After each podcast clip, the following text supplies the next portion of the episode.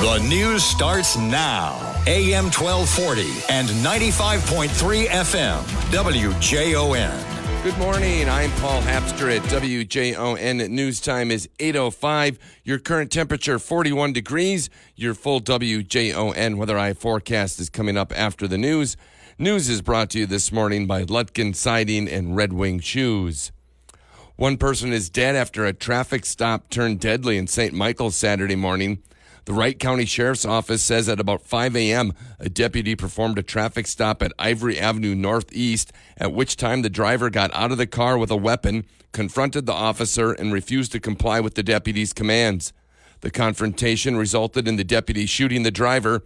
Deputies attempted life saving measures until paramedics arrived and continued the efforts.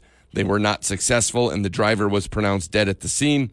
The officer involved in the shooting has been placed on administrative leave, and the Minnesota Bureau of Criminal Apprehension is investigating the incident. The Rocori Area Community Foundation has opened the application for its Area Community Builder grants. The purpose of the grant is to provide funding for projects aimed at bringing about positive change in the Rocori area that will have a lasting impact. In 2023, the RACF Community Builder Fund awarded $20,000 in grants and has awarded almost $106,000 to 28 different programs within the Rocori area since 2017. To be eligible, an organization must be a 501c3 government entity, school, or nonprofit and apply by April 30th. Find this story on our website, wjon.com, for a link on how to apply examining the number of suicide deaths, especially in rural counties, is the focus of a new report.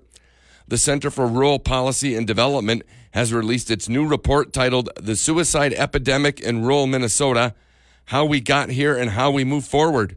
The report shows mortality rates in Minnesota and the United States were on the decline up until 2009 when they started to increase. Researchers found the leading cause was an increase in deaths and despair cases the report indicates seven factors that have caused it to be more difficult in rural Minnesota, including financial barriers, inconsistent Medicare and Medicaid coverage, and more access to firearms. The study also provides ideas for moving forward around three themes the need for rural culture competence, rural culture can create barriers to care, and the path forward what do we do now? CRPD will host a hybrid discussion about the report on Tuesday at 2 p.m. You can find a link for the discussion in this story on our website, WJON.com. Opponents of the new Minnesota state flag are planning a protest next week in St. Paul. MNN's Brett Palm has more. Republican Senator Torrey Westrom of Alexandria says Minnesotans will gather for a rally on the Capitol steps Tuesday to save our historic flag. Westrom's encouraging people to, quote, let our elected officials know that the public should have the final say on replacing or keeping our state flag. The new Minnesota state flag and seal were approved by a state commission in December and are expected to become official on Statehood Day, May 11th. Brent Palm, MNN. WJON news time is coming up on 809, 41 degrees here in St. Cloud. Your WJON weather eye forecast is next.